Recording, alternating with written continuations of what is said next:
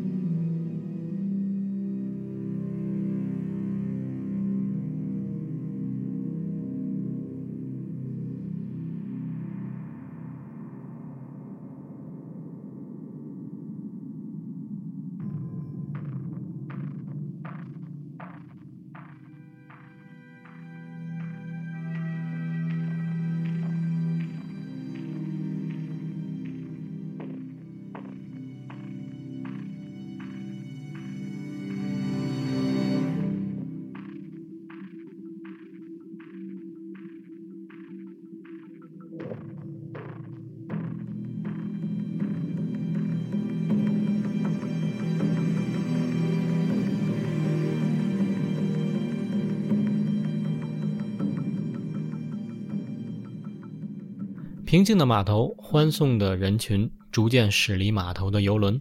突如其来的爆炸，死伤无数。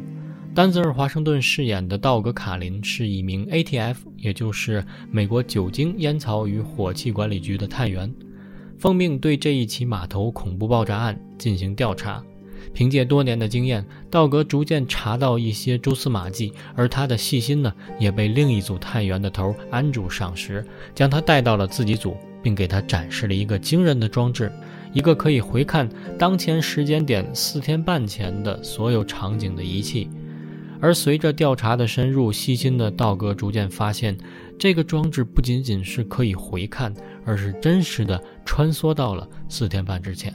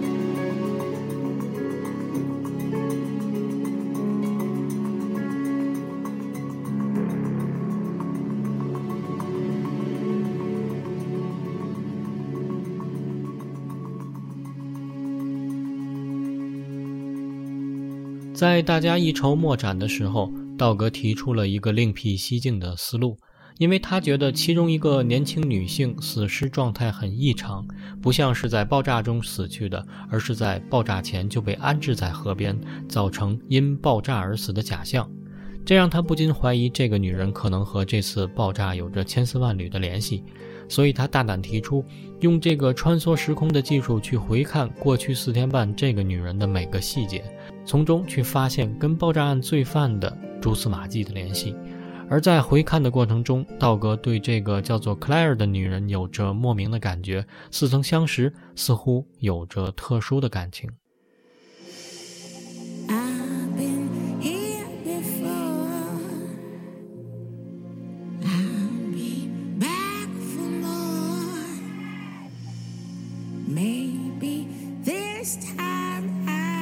stay.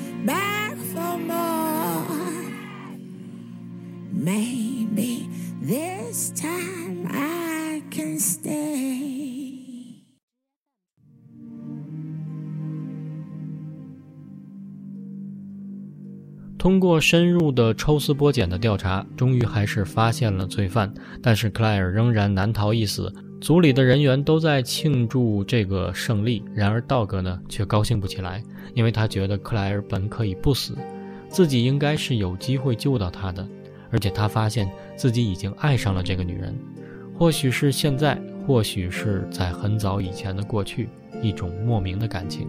他自愿要求乘坐这个从未有过活体试过的机器，他想要回到过去，试图救下这个姑娘。组长安住拗不过他，为他做了这个实验。他走进机器，生死未卜。一道强光之下，世界陷入了黑暗。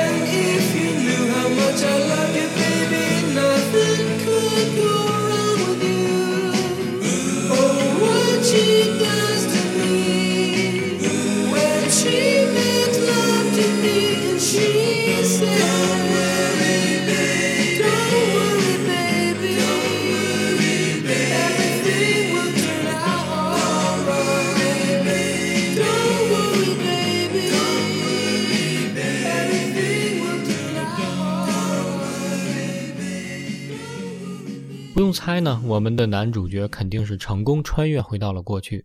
至于又经历了什么惊心动魄的情节呢？我想留给想看这部影片的朋友们自己去慢慢的欣赏。可以透露的是，影片的后半段还是挺精彩的，结尾呢也很耐人寻味。时空线索的原片名是法语，译成中文呢就是似曾相识的意思。其实这是一个普通人普遍存在的一种体验。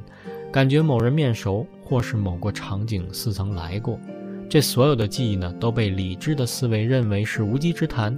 但此片呢，却是以一种准科学的方式解读了这种思维意识存在的原因。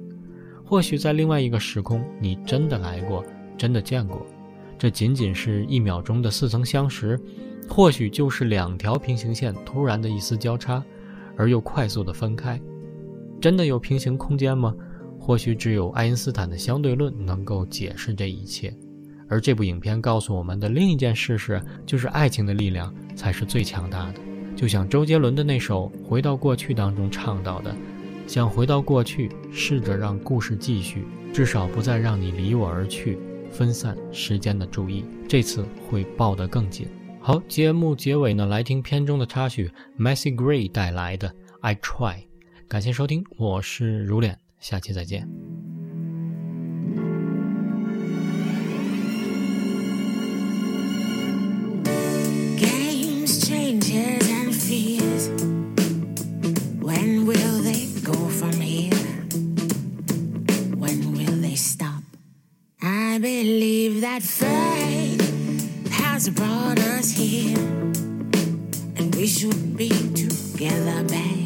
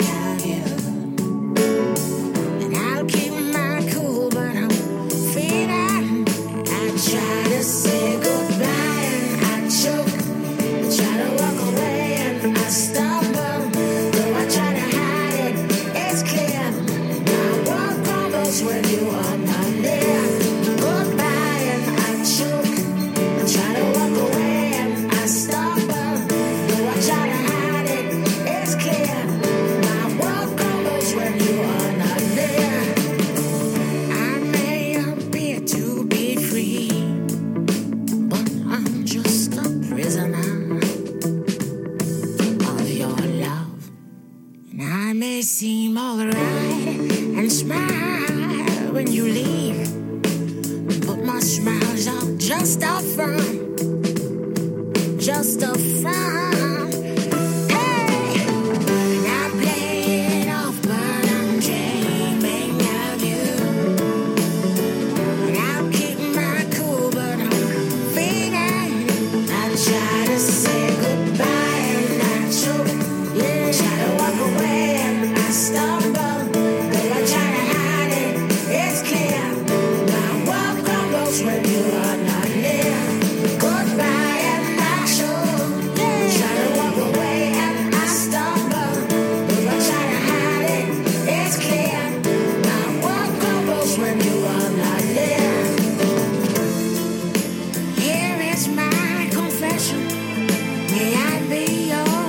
passion.